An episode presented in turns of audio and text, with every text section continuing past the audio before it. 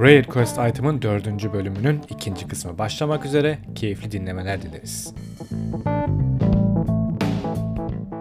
Şimdi anladığım kadarıyla sadece bir çeviri içeriği yani bir içeriği çevirmek yetmiyor.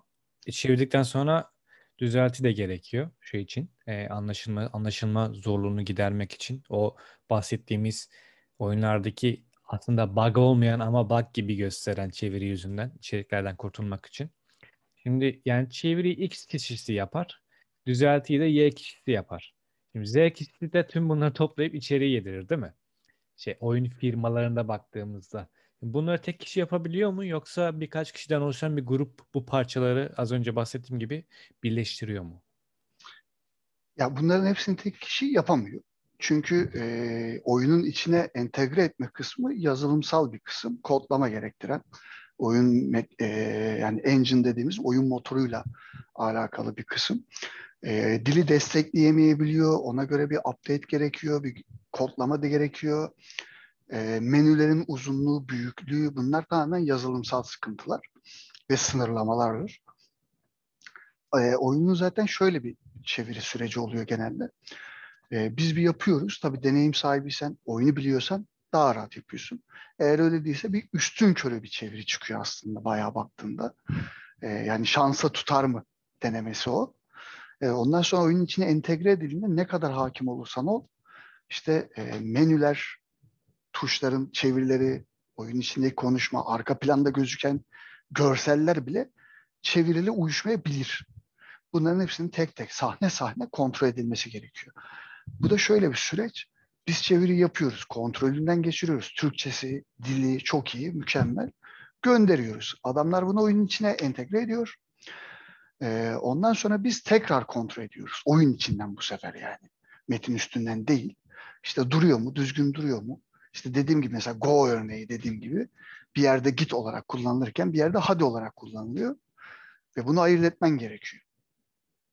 Doğal olarak bunu oyun içinde test ediyoruz. Adamlara bir yeniden rapor hazırlıyoruz. Buna göre biz metni çeviriyoruz. Tabii ondan sonraki süreç biraz daha rahat ilerliyor. Çünkü bir iki satırı değiştirmek oyun içerisinde zaten entegre edildikten sonra daha kolay. E, o şekilde ilerliyor aslında süreçlerimiz yani. Ya bir oyunu yapıp gönderip ya bir çeviri yapıp gönderip tamam artık bizimle işi bitti diyemezsiniz yani. Zaten büyük büyük hataların çoğu bu yüzden çıkıyor aslında. Anladım. Tamam. Şeyler var. Bir tane oyun vardı mobilde. Ben Android'de gördüm. Android kullandığım için biliyorum. iOS'ta da var gerçi de. Bury It Borns diye bir oyun var. Bu soru değil bu arada. Araya sadece iliştiriyorum. Ee, Bury It Burns'da şöyle bir olay var. Oyunu Japon bir grup ya da tek kişi bilmiyorum. Oyun JRPG ve CRPG temellerini birleştirip sana mükemmel bir deneyim sunuyor Old School. Old School Roguelite dediğimiz bir oyun bu. Roguelite dediğimiz gibi. Ee, Pokemon'un eski e, fight şeyleri olur ya e, durumları fight sırasında işte kendi Pokemon'un sol altta diğer Pokemon sağ üstte şeyler statler işte sol üstteki Pokemon'un solunda aşağıdaki senin Pokemon'un sağında olur ya. Böyle ha, bir. Dövüş arayüzü. Aynen. Aynen dövüş arayüzü. Neden onu açıklayamadıysam dövüş arayüzü diyebilirdim mesela. Bak çevirmenlik burada işte devreye giriyor. Tabii canım şimdi yani sen o normal günlük bir oyun anlatırken çev oyun arayüzü falan demezsin yani. Aynen, Menü o... dersin geçersin. evet. Ee, şimdi burada e, baktığımda bazen o oyun ben çok severek oynamıştım oyun. Hala da oynuyordum. Oynuyorum. Ee, bazı yerlerde Japonca çeviriler kalmış. Tamamen çevrilmemiş. Bu tarz oyunlarda çok fazla örnek var tabii piyasada. İşte oyun mükemmel, inanılmaz böyle kaptırıyorsun kendini oyuna. Ama çevirisi işte yarım, işte yarım yamalak ya da korkunç derecede oluyor. Çünkü adam bilmiyor yani. Kendisi çeviriyor. Belki bilmiyordur İngilizce ya da başka dili. Ee, orada çeviren kişi. Bu Japon olabilir, İngiliz olabilir, İngiliz Almanca çeviriyor olabilir yani bunu. Yani ja, evet. şimdi tam İngilizce şey global bir dil. Bunu biliyor herkes. Yani bir hemen hemen dünyanın %65'i 70'i biliyordur yani tek tük İngilizce. Yani bunu çeviren yapan kişiler de belli ki öyle bir konumda. Kesinlikle küçümsemek amaçlı söylemiyorum. Olabiliyor çünkü doğal bir şey bu. Ee, sadece oyunla yoğunlaştığın için programcı diliyle çevirmeye çalıştığında bir şeyi yemiyor abi. ee, ya, o konuda çok fazla şey var. Biz bunları yaşadık bu arada. Benim başıma Çince bir oyunda geldi. Ee, bize bir kaynak geldi. Cümle yok. Evet. Yani gerçek anlamda bir cümle yok. Yani iki tane kız ismi yazmış. Bir cümlede, ikinci cümlede diyor ki kavgalı, üçüncü cümlede diyor ki intikam almak istiyor. Ama yani mümkün değil ki kim kimden intikam almak istiyor onu çıkarabilelim. Ve böyle koca bir paragraf iki karakteri anlatıyor. Ya oyun şöyle gelmiş bize. Biz tabii bütün çevirelere baktığımız zaman üç aşağı beş yukarı anladık. Oyunu Çince firma yani üretici yapımcı firma oyunu çıkarmış Çince kendi dillerinde ve Google Translate'te metin metin atmışlar yani. Böyle paragraf paragraf atmışlar. Ee, Google Translate'in algoritması o zaman daha fazla sapıtıyor çünkü. Ee, direkt paragraf paragraf atmışlar ve mahvolmuş yani hiçbir şey anlaşılmıyor. Ya biz mesela orada ne yapmak zorunda kaldık? Bütün metinleri yeniden çevirdik. Ya bayağı biz böyle Türkçesini yeniden yazdık. Yani İngilizcesini de muhtemelen öyle yaptılar çünkü yok. Yani yok. Bunu Çince'den çevirmek gerekiyor. Orada muhtemelen şöyle bir politika izledi adamlar. Bütün dilleri aynı anda çıkaralım, çok gecikmesin. E doğal olarak Çince'den önce İngilizce fiyatı ucuzlasın diye e, yapıyorlar bunu bu arada. Çince'den önce İngilizce'ye çevirip göndermek yerine Google Translate'le gönderelim. Onlar bir şekilde halleder. Kafasıyla yalap şap bir iş yapma. Eksik metinlerde iki açıklaması olabilir. Ya böyle bir durum söz konusu. Yani adama gerçekten İngilizce çeviremeyip göndermişlerdir.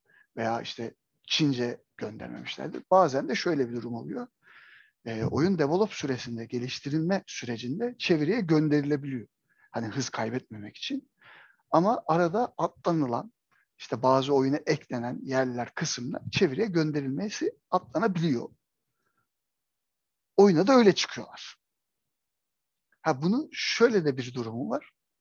Ee, o da başımıza geldi. Ee, çevirmene gönderilen dosyanın yapısıyla alakalı küçük bir hata, sekmelerin gizlenmesi vesaire sonucu e, o kısım atlanıp çevrilmemiş olabiliyor. Öyle bir açıklaması var aslında. Birkaç açıklaması var Anladım. da. Bu tarz olaylar yaşanabiliyor. Genelde o tarz oyunlardaki o o tarz gördüğün hataların sebepleri bunlardır yani. Evet. Bazı oyunlar da var şey e, çevirisi olmamasına rağmen ilgi çekiyor ama sen oynayamıyorsun mesela şey var. Justice Online diye bir oyun var. E, bu Justice Online e, bir The Four Great Constables adlı bir kitaptan uyarlama bir şey. Tony Wong diye bir yazardı sanırım. E, konudan bağımsız söylüyorum. Sen sevmezsin. MMORPG bu. Ama inanılmaz sanatsal bir MMORPG. Zaten kitap çok güzel. Ayrıca dizisi de var. Filmleri de var. Bir, o türün. The Four Great Constables'ın. Ee, işte 3D ve 2.5D tabanlı aslında oyun. PPPV var. İşte 6 karakter sınıf var. Ee, çok sınırlı information var oyun hakkında bu arada. Zaten Asya'da olması hem Avrupa hem Kuzey Amerika hem de Orta Doğu insanlar için biraz daha zorlayıcı oluyor. Eğer dili bilmiyorsan zaten indiremiyorsun ee, oyunu. İşte atıyorum şey yapman gerekiyormuş sanırım. Ben izlediğim ya da okuduğum kadarıyla bazı yerlerde ee, o şeyin hani Çin'de oyun sayfalarına kayıt olurken kimlik bilgisi istenir ya. Sizin takibinizi sağlayabilmek için sağlıklı bir şekilde oynuyor musunuz, oynamıyor musunuz diye. Böyle bir şey gerekiyor. Bunu yapan bazı şeyler var, kişiler var. Benim YouTube'da gördüğüm oyunu incelemek amaçlı yapan kişiler. Ee, NetEase'in bu arada oyun. NetEase firmasının. Ee, base'i çok yüksek.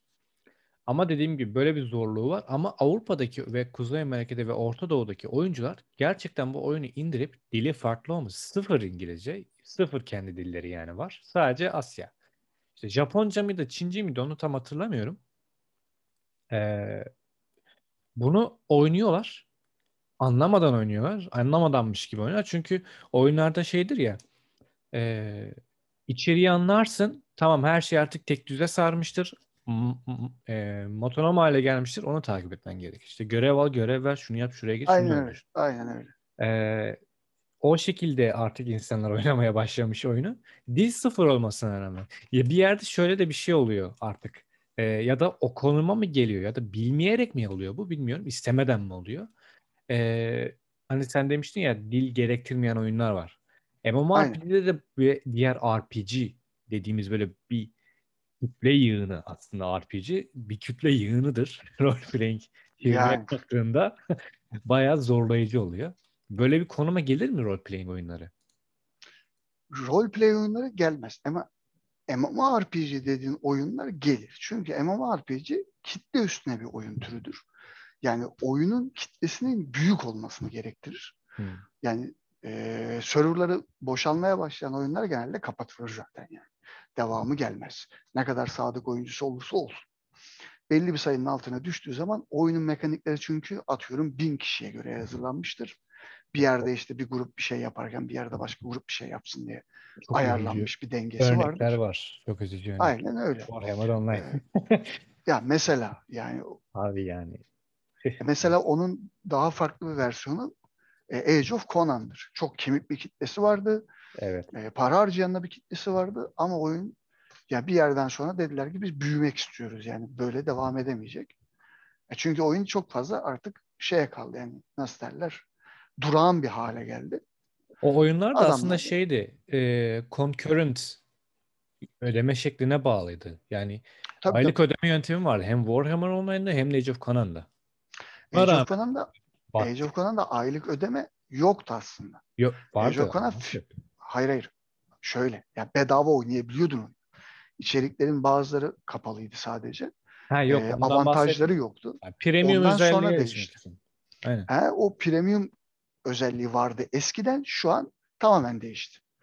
Şu anki hali farklı. Şu an Unchained diye bir şey. Ha, hala oynanıyor ama şöyle bir durum var. Ee, eskisi gibi götürmüyor. Hala var Parasız oynayamazsın. Aynen, Tabii tabii. parasız Parasız oynayamazsın. artık şu an. Şu an Yani öyle bir gacha, hale getirdiler. gacha bir oyun olmuş yani aslında. Ya oyunu biz gene oynamaya devam edecektik ama oyun içeriği de çok değişti. Evet. Ee, ya onlarda işte e, şimdi yerelleştirme açısından bakacak olursan şöyle bir nokta var. Adamlar olabildiğince basit, olabildiğince yani çoğunluğa hitap etmesi zorunlu olduğu için olabildiğince basit, olabildiğince herkese hitap eden yani çok risk almadıkları daha basite indirgenmiş hikayeler, daha basite indirgenmiş mekanikler. O şekilde ilerler yani MMORPG'ler öyledir. RPG'ler ise tam tersi. Yani single player veya işte co-op olan yani 1 ile 10 kişi arasında oynanan e, hikaye tabanlı oyunlar çok daha fazla hikaye içerir. Tamamen onun üstüne devam etmektedir. Karakteri oynarken onu sana hissettirmeye çalışır. Bunun için her türlü imkanını kullanır. Görsel, metin, ses. Doğal olarak içeriği çok daha fazladır yani. RPG'ler öyle bir yönelime geçer mi? Geçmez. Ee, RPG'de o şekilde bir ilerleme yapabilir misin? Yapamazsın. Yani dediğim gibi Türkiye'de yıllardır yani geçmişten beridir çeviri eksikliği çok fazlaydı. Şimdi konuştuğumuz gibi zaten o kadar değil. Ancak öyle bir kültür var. Hani hiç bilmediği dilde oyun oynama Türk oyuncusu için yabancı olduğu bir konu değil. Evet. Avrupalıların bu konuda daha yeni başlamışlar yani. MMORPG bu konuda ilerleyebileceğin en basit oyunlardan biridir. Evet, doğru. Yani mekaniğe bağlarsın. Abi zaten bellidir. İşte üst seviye bir alanda bir eşya düştüğünde daha güçlü diye düşünürsün. Evet. Zaten dikkat edersen daima böyle renkler, işte Onun rare, epic. Ee, aynen böyle sana sadece isimden çıkmaz veya statlardan vermez onu. Sen onu düştüğünü gördüğün an dersin ki o ne düştü. Yani mor mor parlar, Yerde parlıyor efektler falan. vardır. Yani çünkü sana onu vermek zorunda. Sana o heyecanı Evet. yaşatmak zorunda ve bunu herkese yapmak zorunda. Yani dilden olabildiğince bağımsız olmaya çalışıyorlar tabii ki. Anladım. Ha, eksiklerini yaşar mısın? Yaşarsın ama Tabii ki. community ile illa. çözebileceğin şeyler onlar. Mesela bu görevde abi ben ne yaptım, ne yapacağım bulamadım dersin. Evet, Adam bazıları şey böyledir. yapıyor.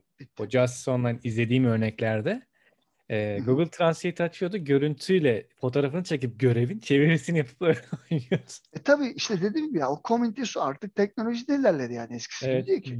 mobil Adam- indirgendiği için şey, şey tabii yani. rahat oluyor yani. E şimdi de MMORPG dediğimiz gibi yani adamın takılacağı yer ilk kez karşılaştığı bir içerikte adam böyle bir tıkanır. Hani ulan ne yapacağız acaba falan der. Onu da Google Translate, Google Translate veya işte sorarak anlık cevabını alır ve devam eder. Yani o. MMORPG'lere o konuda çok daha büyük bir avantaja sahip. Yerelleştirme konusunda çok daha az ihtiyaca sahip. Doğru. Ama tabii ki olsa milletin daha çok hoşuna gidiyor. O da bir gerçek. Evet. Yani ya en başından beri konuştuğumuz konu zaten yerelleşmenin hani oyun dünyasındaki önemi. Tabii ki oyunun kendisini değiştirmez. Yani bir oyun güzelse güzeldir. Kötüyse kötüdür. Yerelleştirmenin yani dilin daha doğrusu vereceği en büyük etki senin çıkardığın ürünü o adama e, kanalize edebilme. Yani o adamın o ürünü görebilmesi, her şeyini görebilmesini sağlar. Yani ürünün ne olursa olsun. Yani en güzel oyunu da versen dilden çözemediği bir yer olursa adam o kısmı tadalamayacaktır, deneyimleyemeyecektir ve kaçıracaktır. Yani MMORPG'lerde de mesela bu tarz riskler var evet. Ama komünite olduğu için, sayı çok olduğu için ille ki bir ortak payda onu öğrenip egale edebilir o sorunu yani oyuncu. Doğru. O yüzden MMORPG'lerde evet o o şekilde ilerleyebilir ama RPG oyunlarda pek mümkün değil yani. Evet. Peki. Ee, böyle araya şeyler sıkıştırdık. Soruların. Şimdi BSG yerleştirmenin videonun yerleştirmesi üzerine yoğunlaştığını biliyoruz. Sen bunu söyle. Evet. Bunların dışında diğer alanlara yönelmek istiyor musun? Ya da yapıyor musun çevirilerini? Yapıyor musunuz? Ee, bu çevirilerin video oyunlarından farkı illaki vardır. Olacaktır da. Ne olabiliyor bu çevirilerin farkı mesela? Yoğunlaştığınız zaman ne gibi zorluklarla karşılaşırsınız? Yani e, aslında en zoru oyun çevirisi. Yani öyle bir noktası var. Belki daha zorlayıcı olan yani eğer yapılıyorsa şiir çevirisidir. Yani oradaki o şiirin esansını, özünü korumak, işte o sanatsal açıdan korumak. Belki o daha zordur bir tek. Ben mesela Poe, Poe şiirlerinin çevirilerini hiç sevmem. Açık açık söylüyorum. Ya çok büyük zorluk. Yani onu ben de baş edemeyebilirim. Hani en başına demiştim yani benim en büyük artım o kıvraklığa sahip olmam ama şiir çok başka bir nokta. Yani o her vurgusu, her hecesi hesaplanıp yapılan bir sanat eseri. Şimdi onu Türkçe'ye veya başka bir dile çevirirken korumak çünkü cümle yapısı, işte hece yapısı, yani o dil bilgisi işin devresine giriyor ve onu çok kıvıramaz.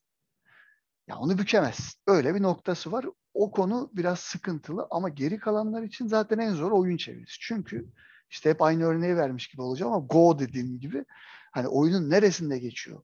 Aynı anlama gelen şey daha doğrusu farklı anlamlara gelen tek kelimeler İngilizce'de veya diğer dillerde her dilde var. E bunlar arası geçiş yapmak çok sıkıntılı bir süreç. Ee, mesela kitap çevirisinde o kadar değil. Aradaki en büyük fark bu. Yani oyunda bir kelimeye bir karşılık bulduğunda hepsini o şekilde devam ederim abi diyemezsin. Aynı cümleyi bile koruyamayabiliyoruz. Yani ünlem ne oluyor, vurgulu oluyor. Ee, bizde mesela anlatım söz konusu yazılı dilde özellikle. Bunu ünlemlerle işte e, işaret diliyle işaret yazım dilinde işaretler kullanarak hani değiştiriyoruz. Ee, onu vurgulaman gerekiyor. O cümlede birkaç şey değiştirmen gerekiyor. Bu tarz farklılıklar var. Aynı cümle tekrar etse bile. Kitapta mesela bu daha rahattır. Kitapta çünkü bütün kitabı önce bir okursun, okurken çevirirsin vesaire ama ürün odur yani. Herhangi bir kafa karıştıracak farklı bir etken, farklı bir bilmediğin nokta olamaz. Hepsi orada zaten. Elinin altında. Yani sana onun hepsini veriyorlar. Herhangi bir sürprizle karşılaşmayacağın çok belli. En fazla kağıt yapısı işte sayfa yapısı düzeni şeklinde zorluklar çıkıyor onda. Ya onları ayarlamak sıkıntı oluyor. O da ya oyun sektöründeki duruma bakacak olursan gene daha kolay. Ha, yani çok mu kolay? O farklı bir konu. Ama dil bakımından e, farklılık o şey dil bakımından zorluk olsa da uygulama bakımından aslında daha kolay. Yani. E, farklılıkları çok büyük. Hı hı. düz metin çevirileri vardır. Düz yazışmalar, şirket arası yazışmalar, resmi çevirilerde mesela tam tersine oradaki en ufak bir heceyi bile değiştirmemen gerekmektedir. Çok Özellikle e, yasal yazışmalar olduğu zaman, resmi yazışmalar olduğu zaman bunlara çok dikkat etmen gerekiyor ve olabildiğince metne bağlı kalman gerekiyor. Metinden çıkamazsın. Yani aslında birbirinin yüzde yüz zıt. Bizde de tam tersi. Bizde metinden Evet. çık lütfen yani. Çünkü duramazsın o metinde yani. O metin sana aynı şey Yani vermeyecek. diyorum ki oyunu çeviren her şeyi çevirir mi? Yok. Tam tersine. Ben oyun çevirisi He. çok yaptığım için yıllardır oyun çevirisi yani Kolay geliyor sadece hayır hayır sadece oyun çevirisi yaptığım için ben şu an kitap çeviremiyorum. Kitap çevirirken Ha. çok fazla zorlukla karşılaşıyorum. Çünkü bir oyunda bir metni çevirirken eee, küfür, işte siyaset, din bunlara değinecek misin, değinmeyecek misin, müşteri ne istiyor? Yani eee, ortalama bir müşterinin istekleriyle yapılması gerekenleri topladığında ortalama hesaplama gereken 30'la 40 arası bir kurala denk geliyor bu. Tek Hı bir hı. satır için bunlar. Yani hepsi için düşünmen gerekiyor bu arada. Anladım. Oyuncuya nasıl hitap etmek istiyorlar? Oyunun tarzı ne? Bunların hepsi devreye giriyor. Yani çok fazla düşünerek bir cümle çeviriyoruz aslında. Tabii ki deneyimle hızlanıyorsun Anladım. ama beyin ona alışıyor. Ben mesela kitap çevirirken bir paragrafı çevirmem 3-4 saati buldum. Sadece deneme yaptım ve pes ettim yani. Dedim ki hani tamam buna alışırım da diğer taraftaki özelliğimi kaybedeceğim. Veya diğer taraftaki özelliğimden dolayı bu iş çok uzayacak yani. Ya Çünkü dediğim gibi kitapta okuyacaksın, anlamını koruyacaksın ve geçeceksin aslında. Kitap çevirmek de zor aslında. Zor. Mesela şeyi Ama e, bizdeki değil yani anladın mı? Ya Ben şimdi mesela o zorluğun üstüne ya 35 tane daha kural ekliyorum. Refleks olarak yani. Ay küfür yazıyor muyduk? Ay yazmıyor Evet. muyduk falan diye derken o senin dikkatini dağıtıyor. Ya çünkü çeviri e, akıcı bir süreç olmak zorunda ki yani birbirleriyle tutumlu olsun. Her bir arasına bir gün koysan Evet. yani her gün farklı bir şey düşünürsün. Bir önceki cümlene bakıp dersin ne biçim çevirmiş bir daha hadi başa al. Yani öyle sıkıntılar yaşarsın yani. O yüzden e, kesinlikle farklı konular. Altyazı çevirisiyle seslendirme çevirisi bile farklı.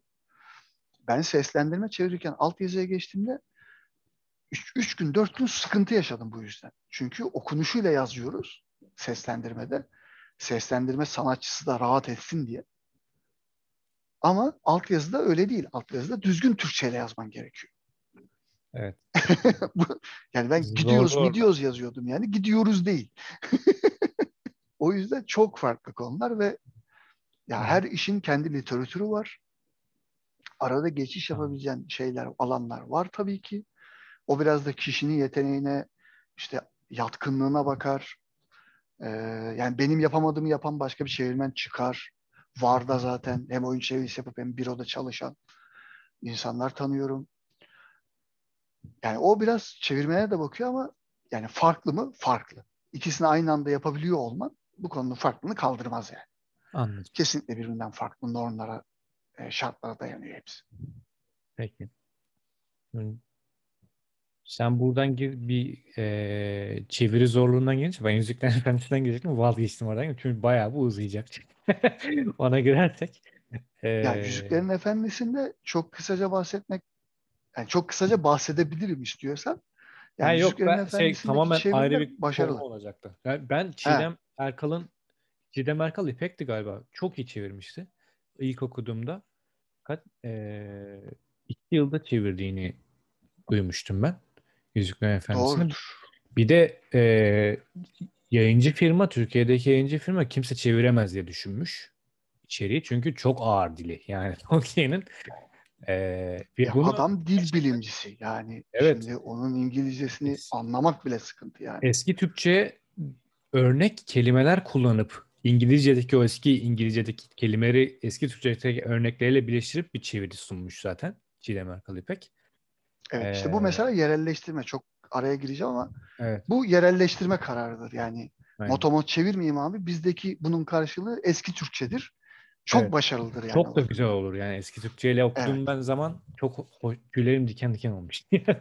Hala olur zaten de. Ee, tabii bir de şu anki çevirilerine bakıyoruz. Arada çok büyük bir fark var. Ya o biraz şeyden kaynaklı şimdi. Dedim ya her zaman bir ekonomik Fabrikasyona kaygı var. döndü yani olay aslında biraz. Ya Artık tabii sanattan olabilir. ziyade. Tabii tabii. Yani şimdi şöyle bir şey var. O e, ekonomik kaygılardan dolayı sen e, güncel topluluğa hitap etmek zorundasın. Evet. Yeni bir baskı çıkartırken de işte o günkü e, okuyucu kitle, hedef kitle ne istiyor, ne bekliyor, ne kadarını biliyor, ne kadar anlayabilir onları hesaplayarak gitmen lazım. Ya bu şey değil. Yeni kitle salaktır, gerizekalıdır değil yani. Yeni kitlenin kullanmadığı. Mesela işte az önce senin başına gelen gibi hani savaş arayüzü diye abi kullanmıyorsun çünkü yani o seninle Evet, ne alakası var yani? kullanmıyoruz. Ha, şimdi diyorum, yeni nesilde şimdi eski Türkçe bizden de uzak yani. Ya Biz bile böyle dedelerimizden duymuştuk. Oradan biliyoruz vesaire. E şimdi Bilgi 2000'lerde olarak doğan adam sınıflarda. nereden bilsin onu yani? Aynen. Kitap Yani zaten denk 2002'de gelmemiş. çevriliyor. Ya bir de adamların şöyle bir dezavantajı var. Ee, şimdi ben doğduğum zaman renkli televizyonlar yeniydi. Yani e, internet zaten yoktu. Öyle bir fantazimiz bile yoktu yani. E şimdi adam internetin içine doğmuş. Yani onun gördüğü mesela çevirmen olarak da o soruna da bir değineyim burada. Şimdi onun gördüğü o kadar fazla nasıl diyeyim olgu, bilgi şey var ki yani nokta nokta var ki adamın kafası bunların hepsini aklına tutmaya çalışıyor. Zorlanıyor tabii sonra. Ya biz mesela çevirmenleri mesela ya bende zaten bir hafıza sıkıntım var. Ben mesela isimleri kullanmadığım zaman anında unutuyorum. Ya adamla belki dört gündür konuşuyoruz ama adamın ismini kullanmadıysam anında. Çünkü benim aklıma her gün en az böyle 100 tane isim girip çıkıyor. Karakter isimleri giriyor, yetenek isimleri geliyor. Ya benim isim klasörüm çok dolu. Kayboluyor içinde yani. Ya şimdi Anladım. yeni nesilde de öyle bir sıkıntı var aslına bakacak. Yani eski dile neden hakim değiller görmedikleri için görse de unutabilmeleri falan çok normal yani. Doğru. Yani işin öyle bir boyutu var yani. Anladım. Buna zaten daha sonra bence değiniriz yine sen konuk olmak istersen buraya. Ya olur canım. Ben şey, fantezi kültürü hakkında zaten konuşmak istiyoruz. Ee, onu da şey yaparız. Şey yaparız bir gün. Tamam. Peki şimdi kısalık bu başka bir soru var da kısa olmaktan, kısa kelimelerden Hı hı. bahsediyorum, kısa cümlelerden. Şimdi kısalık kelimelerin yazılı veya konuşmada kısa ve öz kullanımı olarak baktığımızda özellikle önemli bilgileri aktarırken makul miktarda ustalık gerektirir mi yoksa kısalıktan uzaklaşmak neden önemli?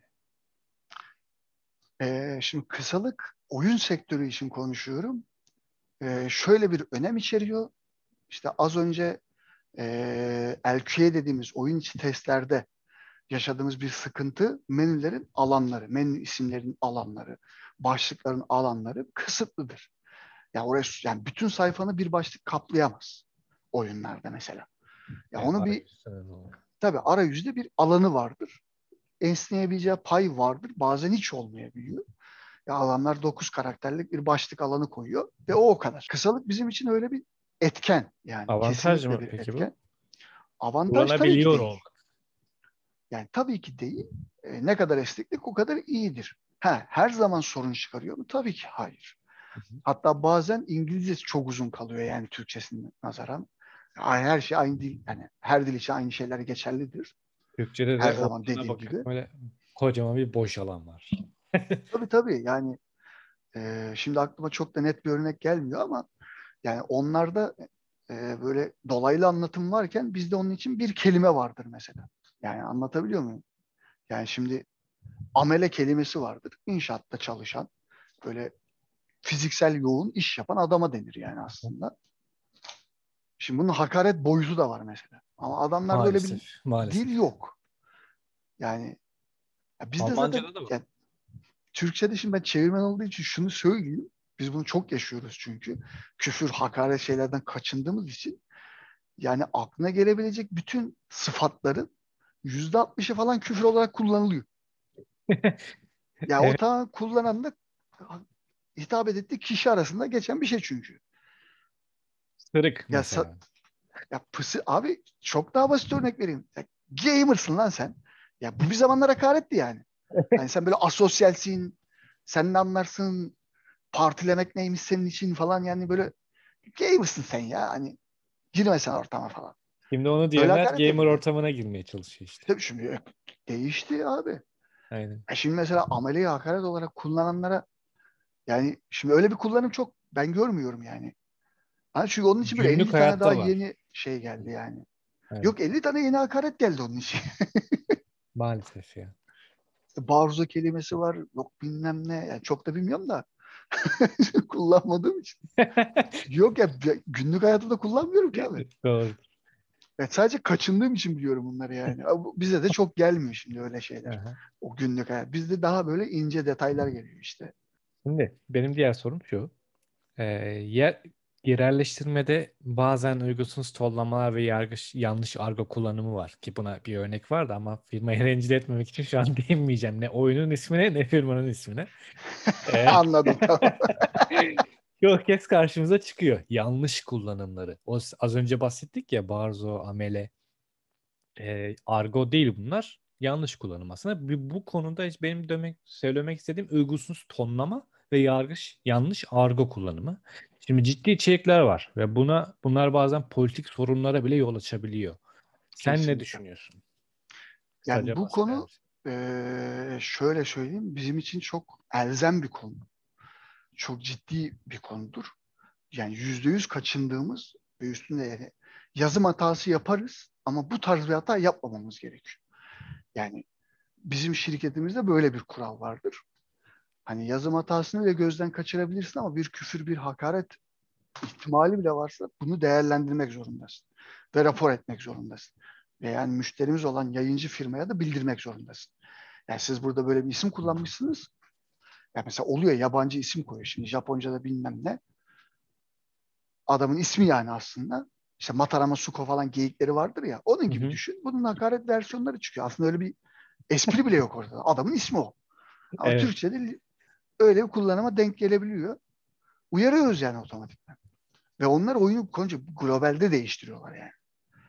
Çünkü herhangi bir dilde ona gitmemesi gerekiyor. Doğru. Bu çok ciddi bir sıkıntı. Kaçınılması gereken bir sıkıntı. Ha, şu var. E, işte bazı oyunlarda tercih edilen ve yansıtılan, oyun içindeki dünyada yansıtılan ağır dil içerebilir, politik bir yani sonuçta Birinci Dünya, İkinci Dünya Savaşlarında oyunlarında Mecburen Naz Almanya'sından bahsedemez gibi bir evet. durum söz konusu olabilir mi yani? Hayır.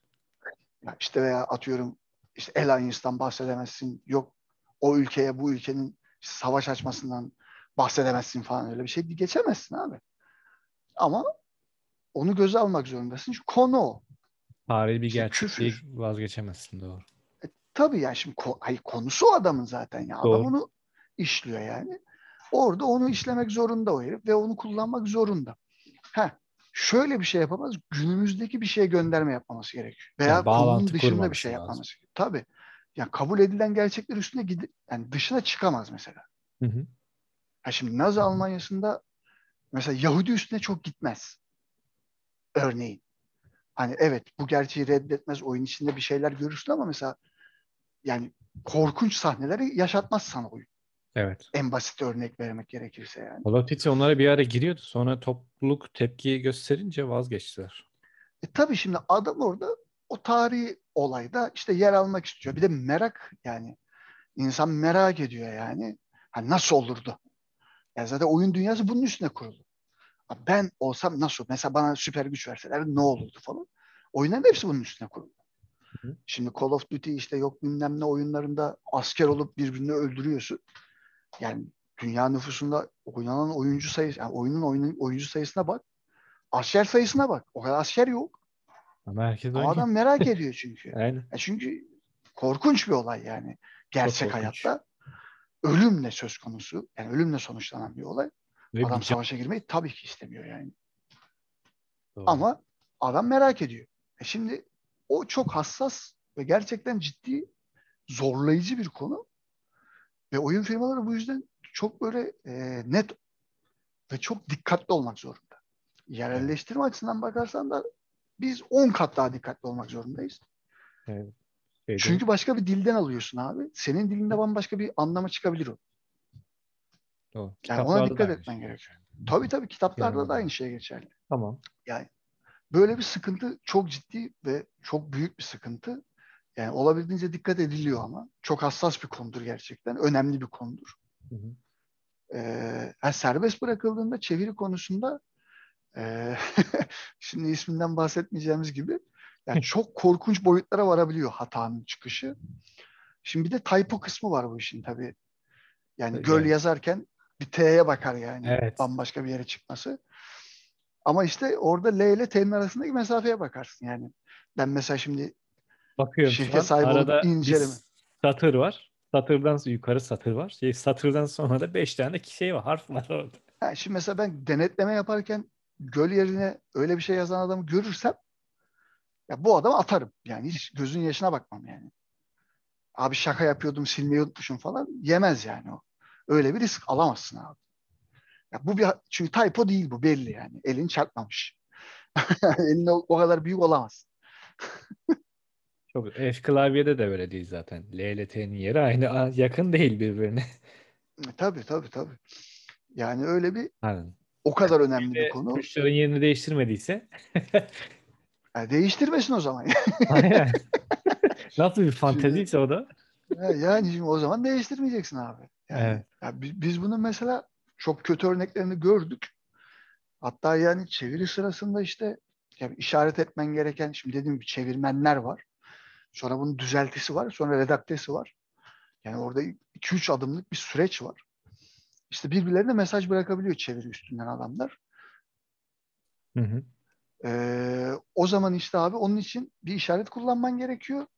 Bu işarette hani mesela geyik olsun diye küfür yazanları da gördük biz. Sonucu çok korkunç. Yani bir kere hata yaptılar ve sonucu oyuna çıkması ve bütün globale rezil olmakla sonuçlandı yani. Öyle şey. Maalesef. yani. Tamam. Süper. O zaman yani nasıl olsa anlaşılmıştır diye düşünüyorum ben. Eğer yani önemli bir konu. Kısadan ise. evet. Çok önemli bir konu. Süper. Tamam. Rare Quest Item'ın dördüncü bölümünün ikinci kısmı sona erdi. Üçüncü kısmı dinlemeye devam edebilirsiniz.